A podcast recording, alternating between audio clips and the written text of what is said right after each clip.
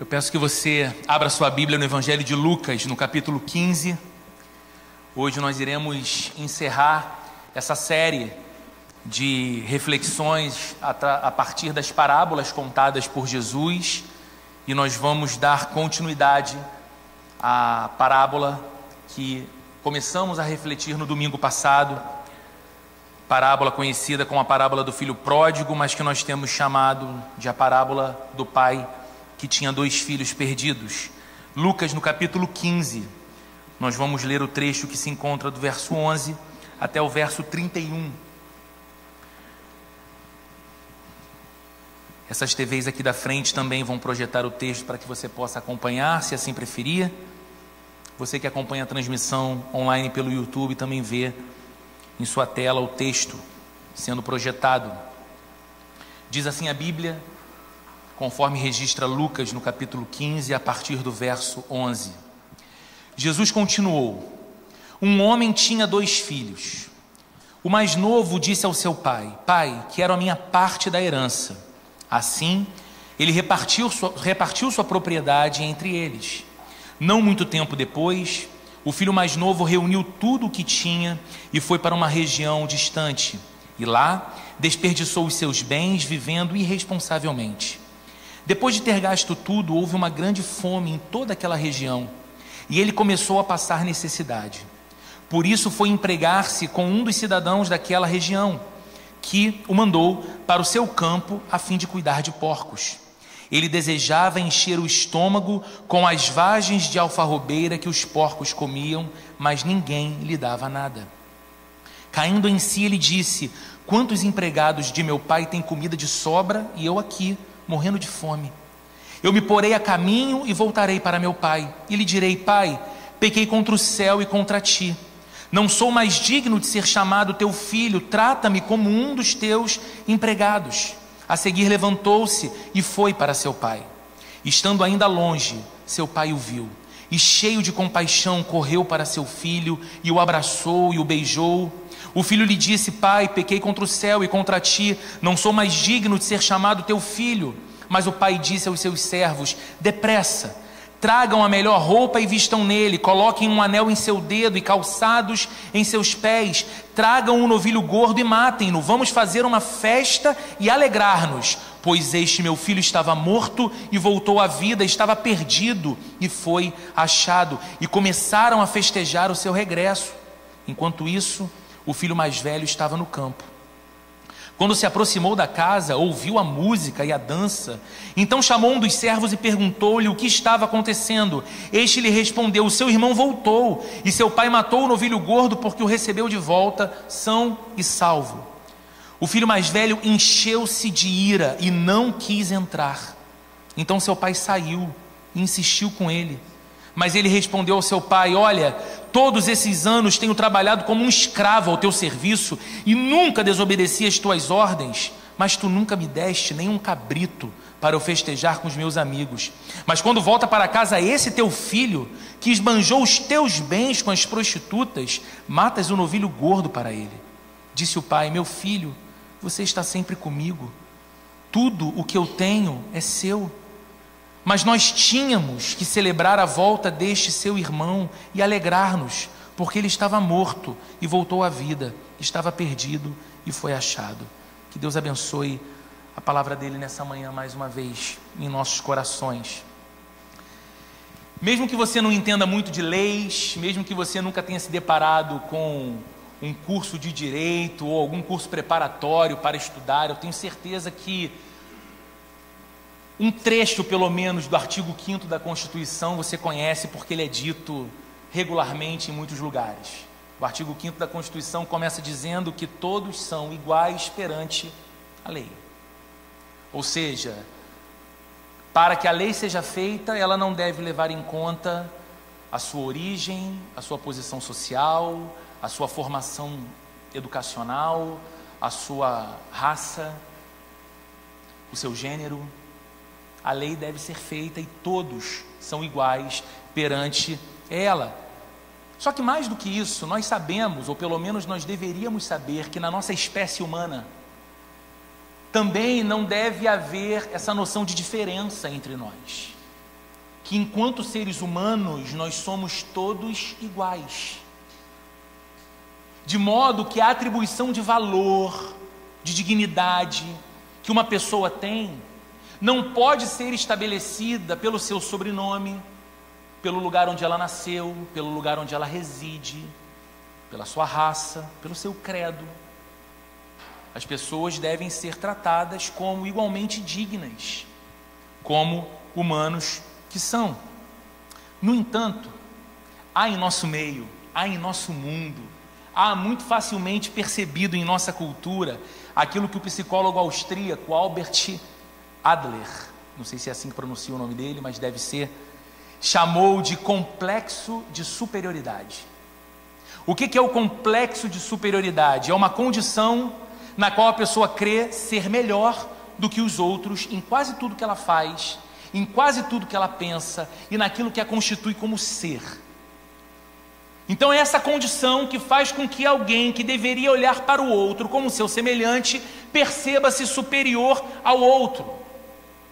E Albert Adler vai além, dizendo que esse complexo de superioridade mora na necessidade que a pessoa tem de esconder o que na verdade é uma percepção de inferioridade sobre si. Ou seja, a pessoa que se rende ao complexo de superioridade se vale desse dispositivo, muitas vezes, para esconder a sua autopercepção naquilo que ela é inferior. E como é difícil lidar com a sua própria realidade, é melhor ela projetar uma outra imagem de si mesma, de modo que ela se coloque superior aos outros. E adivinhe você qual é um dos ambientes em que o complexo de superioridade mais se manifesta em nossa sociedade. Se você pensou na religião, você acertou.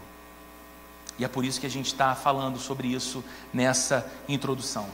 Porque pessoas podem esconder as suas fraquezas, podem esconder os seus fracassos e as suas tentações atrás de uma postura de austeridade religiosa. Postura de austeridade religiosa é essa que, para ser sustentada, precisa constantemente mostrar-se superior aos outros, principalmente aos pecadores. Então é muito fácil a pessoa assumir uma roupa, uma máscara, uma persona religiosa, ter um discurso moralmente correto à luz da religião, para que ela se sinta superior aos demais que não vivem uma vida tão regrada como a que ela vive. E isso de alguma forma a ajude a esconder aquilo que ela sabe acerca de si mesma, aquilo que ela pensa, aquilo que ela deseja, aquilo que tenta ela. E eu falo disso na introdução dessa mensagem, considerando a parábola que acabamos de ler, porque esse grupo de pessoas religiosas com complexo de superioridade estava sempre presente nos lugares em que Jesus passava. E como vimos na semana passada, o que leva Jesus a contar essa parábola é o fato de que pecadores e publicanos eram atraídos para Jesus. Pecadores e publicanos queriam ouvir Jesus pregando. E pecadores e publicanos, ao se aproximarem de Jesus, eram não repelidos por Jesus, mas acolhidos por Jesus. E no meio do grupo, entre aqueles que ouviam e viam aquela cena, estavam também os fariseus e os mestres da lei, conhecidos líderes religiosos, mas que estavam sempre por perto, não atraídos pelo que Jesus dizia para serem eles mesmos abençoados, transformados e impactados pela presença do Cristo, mas para criticar a Jesus, especialmente porque ele não repelia a aproximação dos pecadores. Eles viviam dizendo: como que Jesus ousa estender a mão para pecadores assim? Como que Jesus, que se define como um mestre, ou é chamado pelos seus discípulos de mestre, entra na casa de pecadores tão moralmente degradantes, faz refeição com eles? Como que ele pode fazer isso? Então, o primeiro ato da parábola que acabamos de ler, quando Jesus fala sobre o filho mais novo, ele dedica esse primeiro ato aos pecadores e aos publicanos que estavam ali e que o ouviam constantemente. E esse primeiro ato da parábola, quando fala do filho mais novo, é dedicado a estes pecadores, para que estes soubessem que o amor do Pai o amor de Deus é capaz de ir ao encontro, é capaz de perdoar e é capaz de restaurar todo aquele que se arrepende, independente de como tenha vivido até então. Tudo que Jesus quer é que aquelas pessoas tão rejeitadas em sua própria cultura e sociedade e tão consideradas inferiores pelos líderes religiosos daqueles dias, que pareciam ter o monopólio da verdade sobre Deus, tudo que Jesus queria era que aquelas pessoas soubessem que o Pai Celestial vai ao encontro delas, não para as castigar, mas para convidá-las à transformação, ao arrependimento, para o perdão, independente de como tenha sido seu histórico de vida até então. Mas o segundo ato da parábola, quando ele fala sobre o filho mais velho, que é o que vamos considerar hoje, ele dedica aos religiosos que o criticavam. Ele quer agora que estes críticos, fariseus e mestres da lei, entendessem como Jesus os via e como Jesus os entendia naquele momento. Então nós vamos ver o trecho que se encontra a partir do verso 25 até o verso 28. Voltamos para a história contada por Jesus. Imagine essa cena. O texto começa assim: enquanto isso, o filho mais velho estava no campo. Quando se aproximou da casa, ouviu a música e a dança, então chamou um dos servos e perguntou-lhe o que estava acontecendo. E este lhe respondeu: o seu irmão voltou, e seu pai matou o novilho gordo, porque o recebeu de volta são e salvo. E ao se deparar com o fato, qual é a reação desse filho mais velho? O filho mais velho encheu-se de ira e não quis entrar. Então seu pai saiu e insistiu com ele. Cara, que história desse pai que Jesus conta aqui. Porque o primeiro filho, o mais novo, já tinha desgraçado a honra desse pai ao pedir a parte dele da herança, numa clara consideração de que aquele pai, vivo ou morto, não importava para aquele rapaz. Ele queria pegar o que ele entendia ser dele para ir para uma terra distante e viver debaixo do olhar do pai, do jeito que ele queria. Uma grande demonstração de desonra, mas agora chegou a vez do filho mais velho desgraçar o pai. Por quê? Porque ele simplesmente se recusa a participar do que talvez seja o maior banquete e o maior evento público já realizado por seu pai. E ele diz: não vou, não serei parte disso, não entro nessa festa. Ele fica do lado de fora, publicamente demonstrando que não aprova as ações do seu pai. Então tente imaginar a cena, gente, numa cultura patriarcal, numa cultura movida pelo senso de honra, toda a comunidade local participando da grande festa que aquele homem está dando. Ele é o anfitrião, ele é o dono da terra, e de repente começa o burburinho das pessoas, telefone sem fio, um contando para o outro: olha, mas o filho mais velho dele, sabe, aquele, o irmão mais velho desse que voltou, ele está lá do lado de fora, e ele está com um semblante de insatisfação, ele está contrariado, ele não está disfarçando para ninguém o quanto ele despreza o que o pai está fazendo. E essa notícia vai chegando, e as pessoas começam a falar sobre isso na festa, até que o pai sai da festa para ter com esse filho. A atitude desse filho força o pai a sair para encontrar com ele. E isso, queridos, era algo vergonhoso a se fazer, porque você é o anfitrião, você é o senhor da festa, você é o dono do grande banquete, e agora você se ausenta da companhia dos seus convidados, para ir resolver um problema de um filho que está publicamente demonstrando a insatisfação que tem com você.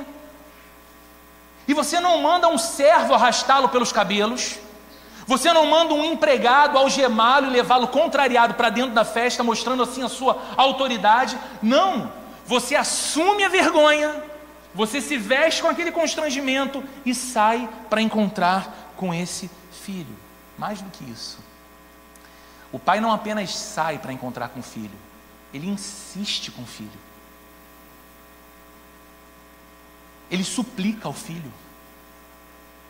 Tente imaginar a cena de um pai falando: filho, vamos entrar, Eu estou tão alegre, eu estou tão feliz, essa festa é porque o meu coração transborda de felicidade, você tem que ser participante dessa festa, ela não é completa sem você, meu filho, vamos entrar.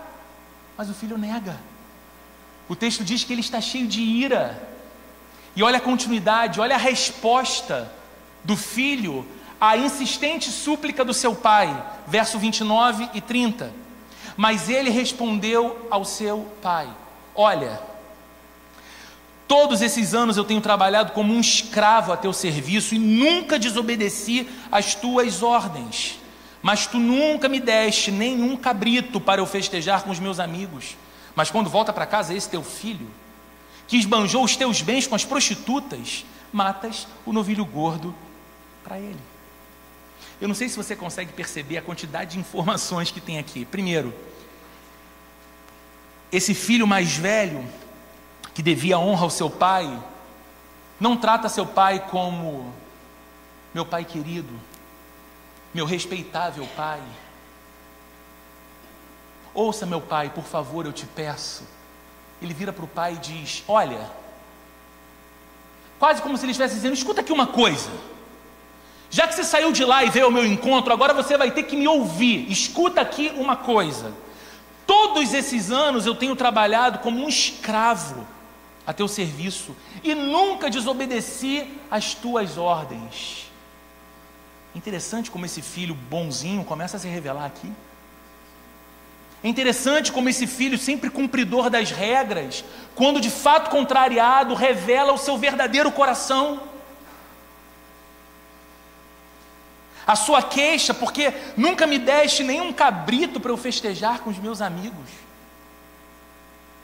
Ele diz outra coisa, que o pai poderia estar feliz porque o filho mais novo que estava perdido foi achado, estava como que morto e voltou à vida, mas para ele, aquele irmão já não existia mais, porque como ele fala para o pai, agora quando volta este teu filho, ele não diz quando meu irmão volta, ele diz, quando este teu filho volta, você pega o melhor animal da nossa terra, o sacrifica e faz esse churrasco enorme, por causa dele, mas eu que sempre estive aqui, dia e noite ao teu lado, obedecendo a tudo que você queria, e trabalhando como um escravo para você, nenhum cabritinho você me deu, um espetinho, para eu comer com os meus amigos.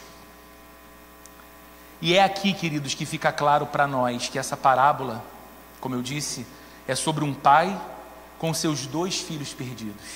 E não apenas um filho que se perde e volta, mas dois filhos perdidos. Tanto o filho que parte, como o filho que fica, estão alienados do pai. Tanto o filho que vai embora, não tem aliança com seu pai, como o filho que ficou, também não tinha, e isso se demonstra no fato de que o pai é quem sai, e convida a ambos para que participem da sua alegria e do banquete do seu amor. Quando o filho mais novo está voltando, arrependido, e imaginando que o seu pai, se fosse muito clemente e misericordioso, o trataria como mais um dos seus empregados, e pelo menos assim ele não morreria de fome, esse pai surpreende esse filho indo na direção dele, correndo até ele, lançando-se sobre ele, beijando e abraçando. E agora quando esse filho mais velho, tão cheio de autojustiça, tão cheio de moralidade, se nega a entrar na festa do pai, porque não concorda com o motivo da festa, o pai vai ao encontro dele também. E o que é interessante da gente perceber nessa história que Jesus conta, é que o filho mau participa do banquete do pai, ele é surpreendido pela graça, pelo amor daquele pai, mas entra na festa, ele é o motivo da festa, mas o filho bom não o acompanha. Olha que interessante, o amante dos prazeres fáceis é salvo, o bom vivant que gastou velozmente tudo que tinha com os prazeres longe de seu pai é salvo, mas o homem de retidão moral continua perdido. É tudo muito chocante que Jesus está contando aqui. Era muito chocante para os líderes religiosos ouvirem a descrição dessa cena. E eu não sei se cabe, ou se você já pensou no porquê esse filho mais velho decide não participar da alegria do seu pai. Mas ele mesmo dá a resposta. Claro, num primeiro momento parece que ele está apenas contrariado com a decisão do pai, se sentindo injustiçado pelo ato de bondade e alegria do pai para um filho que fez tanto mal, enquanto ele não se achava tão amado assim. Mas a verdade era outra, e ele revela também isso, porque ele mesmo explica o motivo quando diz: todos esses anos trabalhei como um escravo a teu serviço e nunca desobedeci às tuas ordens. Imagina esse homem virando para o seu pai, e ao invés de olhar para baixo, ao invés de falar baixo, ele ergue o tom da voz, ele estufa o peito, ele se aproxima da face do seu pai, ele coloca o dedo no rosto do seu pai e diz: todos esses anos eu trabalhei como um escravo para você, e nenhuma das tuas ordens eu descumpri, todas eu obedeci. Sabe qual é o escândalo aqui? O que é mais escandaloso aqui? O mais escandaloso aqui é que esse filho mais velho, ele não está perdendo o amor do seu pai, apesar de ser tão bom. Sabe aquela cena que você diz assim: poxa, que terrível, ele está longe do pai, ele está em atrito agora com seu pai, mesmo sendo ele tão bom, mesmo sendo ele tão justo, mesmo sendo ele tão correto moralmente falando. Não, esse filho perde o amor do pai por causa da bondade dele. Ele se achava tão bom, tão justo, tão reto, tão obediente, que essa sua própria justiça criava uma barreira entre ele e o coração do seu pai. Não são os pecados que criam a barreira entre ele e o pai. O que cria a barreira entre ele e o pai é o orgulho que ele sente do seu histórico moral. Aquele irmão mais novo era um moleque. Aquele irmão mais novo não passava de um sem vergonha imoral, mas olhe para mim, como eu sempre fui justo, como eu sempre fui reto. Então veja, não são as transgressões, mas a própria retidão desse filho que o impede de partilhar o banquete do pai. Ele se julga tão superior e tão melhor, e tão até mais justo que o pai, que ele não pode participar dessa festa.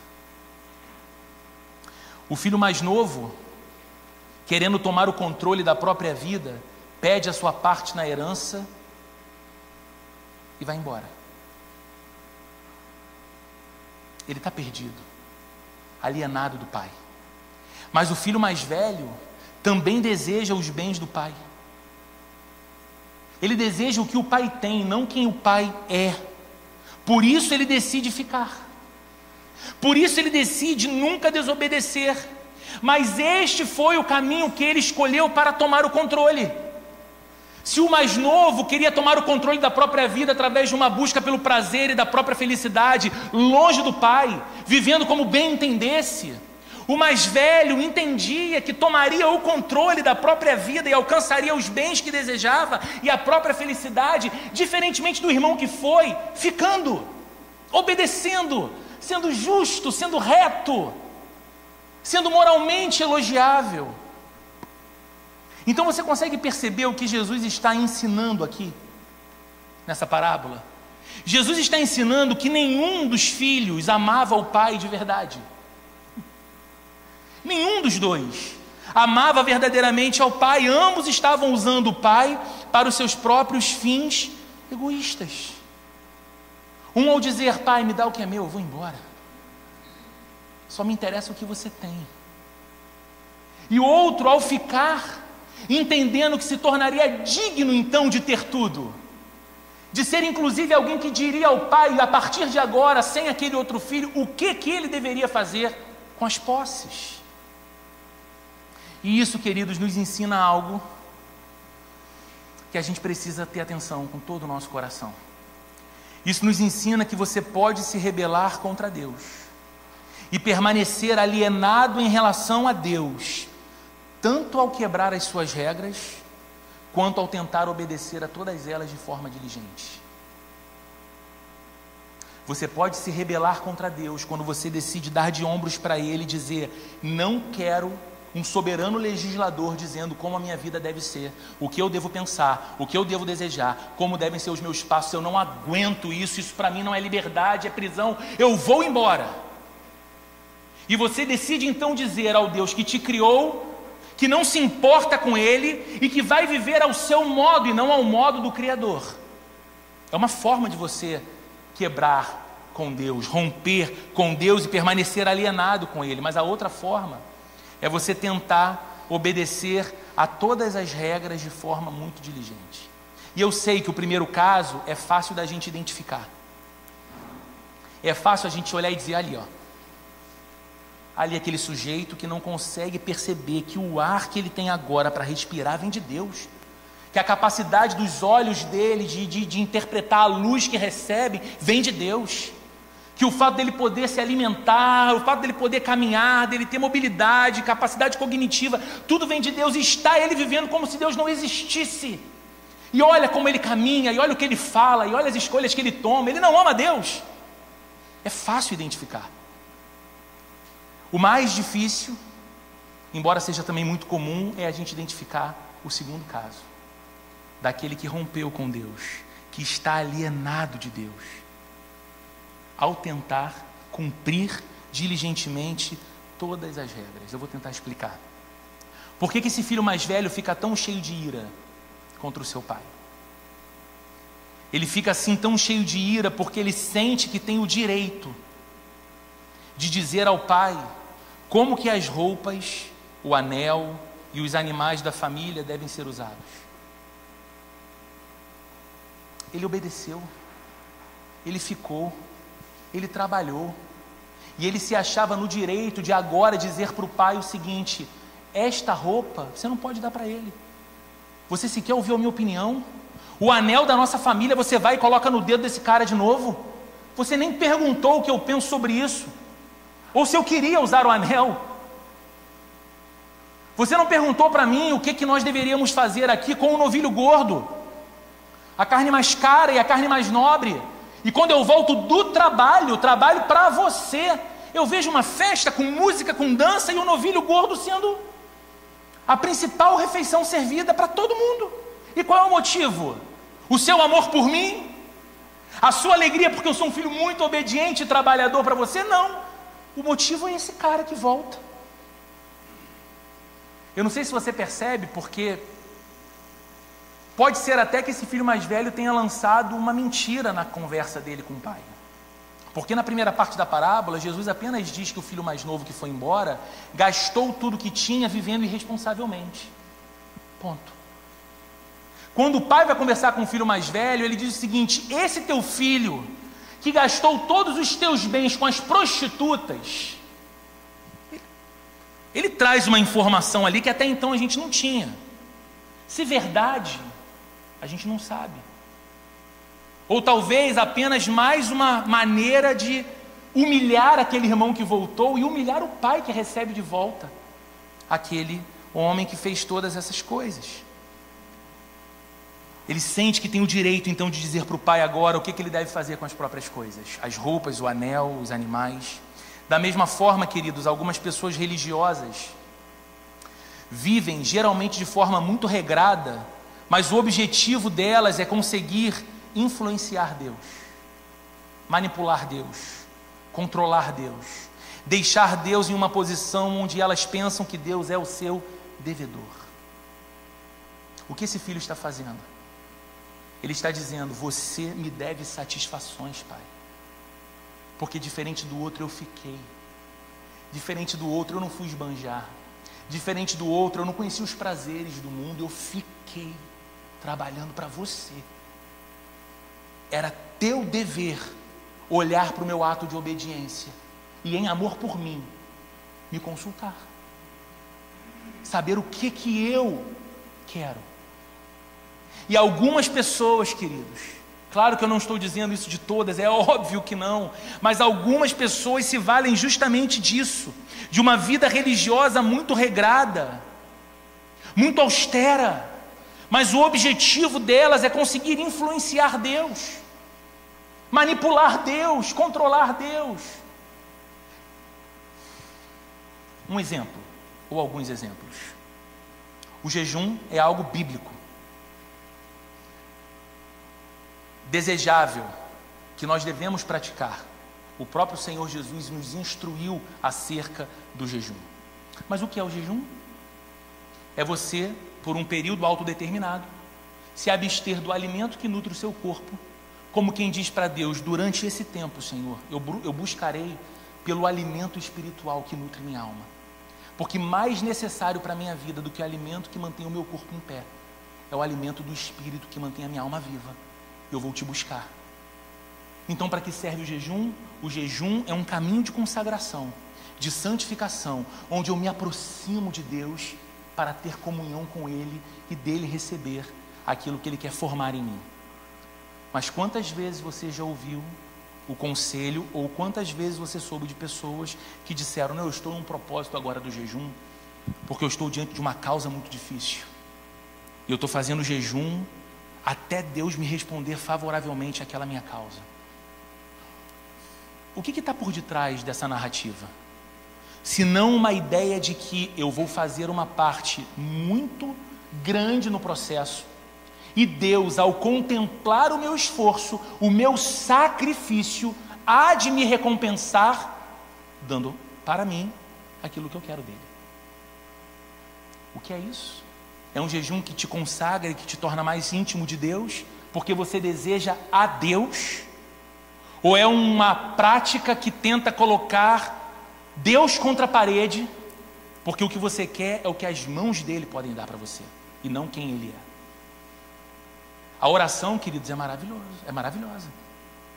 A Bíblia toda fala sobre oração. A oração é esse lugar de encontro com Deus. A oração é esse lugar em que temos verdadeira comunhão com Deus, onde olhamos a face dele, onde abrimos o nosso coração, onde recebemos bênçãos sem medida. Sempre podemos nos aproximar da oração com as expectativas mais altas possíveis, porque não estamos nos aproximando de um ser qualquer, mas do Deus de toda a glória, de todo o poder, que se apresenta em Cristo como nosso Pai. Então é maravilhoso estar diante de Deus em oração. Mas o que algumas pessoas fazem? Estabelecem a campanha da oração. E qual é o objetivo da campanha da oração? É você colocar Deus contra uma parede, porque depois do celestial e soberano Senhor perceber que por 7 semanas, no calor, no frio, no engarrafamento, com dor de cabeça, com cólica, não importa como, você esteve ali 7 segundas-feiras, batendo na porta dos céus para pedir aquela bênção. Depois de tanto sacrifício, Deus dos céus tem que olhar e recompensar o seu esforço. Percebe como é bem sensível a diferença de se aproximar de Deus por quem Deus é, ou se aproximar de Deus no interesse do que Deus tem? Se, como filho mais velho, você acredita que Deus tem que abençoar você, se, assim como filho mais velho, você acredita que Deus tem que ajudar você porque você deu duro para obedecer a Ele e para ser uma pessoa boa, talvez Jesus possa ser um ajudador para você. Talvez Jesus possa ser um exemplo de vida que te inspira. Talvez Jesus sirva como um verdadeiro modelo moral para você, mas Ele não é o seu Salvador. Sabe por quê? Porque você está sendo o seu próprio Salvador. Se você acredita que é a sua obediência a Deus, que você sabe que é imperfeita, mas você disfarça, e se compara não ao melhor dos homens, que é o próprio Cristo, mas ao pior dos homens, e olhando para baixo, você percebe que na escala você está muito acima e muito além. Então Deus tem que abençoar você, Deus tem que conceder o que você pede. Jesus pode ser qualquer coisa, menos o Salvador, porque você decidiu ser o seu próprio Salvador. Você está acreditando que aquilo que te credencia para as bênçãos de Deus são os seus méritos, e não a graça do Pai. No fim da história, o filho mais velho tem uma oportunidade de verdadeiramente agradar ao Pai, se ele participar da festa que o Pai preparou. Mas de forma arrogante ele se recusa a entrar e mostra, assim, que a felicidade do seu pai nunca foi o seu real objetivo. E eu não sei se causa aquela aflição em você, como causa em mim, a ideia de uma história não completada. Porque essa parece ser justamente a história que não acaba. Porque Jesus conta a história todinha do filho mais novo. O problema, o que aconteceu, o cair em si, o voltar para casa, a reação do pai e o grande churrasco, a grande festa. A cena está pronta. Só que a história do filho mais velho, ela para nesse momento em que o pai saiu, foi conversar com o filho, insiste com o filho para que entre e simplesmente diz: nós tínhamos que celebrar, porque o teu irmão estava morto e voltou à vida, estava perdido e foi encontrado, e a história acaba ali. Jesus não disse se o filho consentiu com o argumento do pai e foi. Se o filho se arrependeu do que sentia no seu coração e foi para a festa. Se o filho também caiu em si e disse: a alegria do meu pai tem que ser a minha alegria, a nossa família foi restaurada, eu vou para a festa. E sabe por que Jesus não termina a história? Porque essa era uma história contada aos líderes religiosos, filhos mais velhos, que o ouviam pregar. E agora a bola estava no pé deles, dizendo: o que vocês vão fazer? Vocês vão entrar na festa do meu pai? Vocês vão ser participantes dessa graça bendita de um Deus que ama, restaura, ressignifica a vida? Ou vocês vão desprezar a graça, tentando ser os seus próprios salvadores, julgando os outros como inferiores a vocês, e não percebendo assim que vocês estão tão perdidos quanto aqueles que estão longe de Deus? Percebe, queridos, como que a linha que separa obediência por amor de obediência por interesse é muito tênue, muito tênue. Sua moralidade não passa de uma maneira de usar Deus para fazer com que ele lhe dê aquilo que você realmente deseja. Veja, nem Jesus, em nenhum momento nessa parábola, e em nenhuma outra passagem do Novo Testamento, e muito menos eu, estou dizendo que a moral bíblica, ela não é importante. Que a ética de discípulos de Jesus, ela deve ser desprezada por nós, porque não importa como eu fale ou o que eu faça, porque isso não tem real valor para Deus. É claro que tem. A questão é, se você acredita que a sua moral cristã, a sua austeridade religiosa é aquilo que vai fazer você controlar a Deus, porque Ele dos céus tem que recompensar a vida que você vive para Ele, então toda essa sua moralidade não passa uma maneira de você usar a Deus. E ao invés de você ter uma vida que reflete a vida de Deus por causa do amor que você tem por Ele, porque a graça dele é tão grande, a misericórdia dele é tão grande, o amor dele é tão maravilhoso, que tudo o que você deseja é responder com amor ao maior amor que você se deparou na sua vida, o amor de Deus por você. Então você quer viver a vida que Deus pede de você. Esse é um caminho maravilhoso. O problema é quando a gente quer viver a vida que Deus pede de nós, em diligente obediência, em diligente atenção à vontade de Deus, até que, enquanto esperávamos um sim, Deus disse não. E aí, como o nosso coração fica? Esses anos todos, domingo após domingo, não estava só na igreja não, eu servia. Dei aula para criança, segurei bandejinha, ajudei num monte de lugar, chegava mais cedo, saía mais tarde, participava de culto no meio da semana, participava de pequeno grupo, ia na casa das pessoas, recebia gente em casa, lia a Bíblia, orava, tantas vezes, por tantos anos, obedecendo a Deus para agora Ele dizer não. Essa é a obediência que só obedece pelo controle, pelo desejo de controle, e não pelo amor.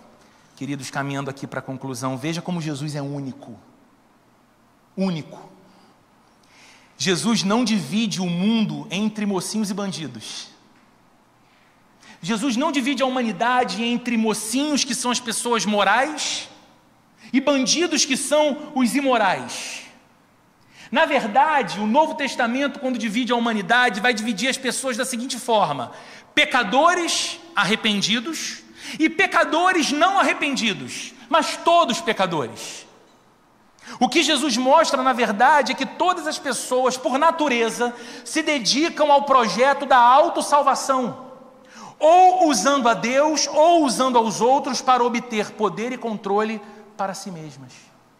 A única diferença é o caminho que tomam para isso.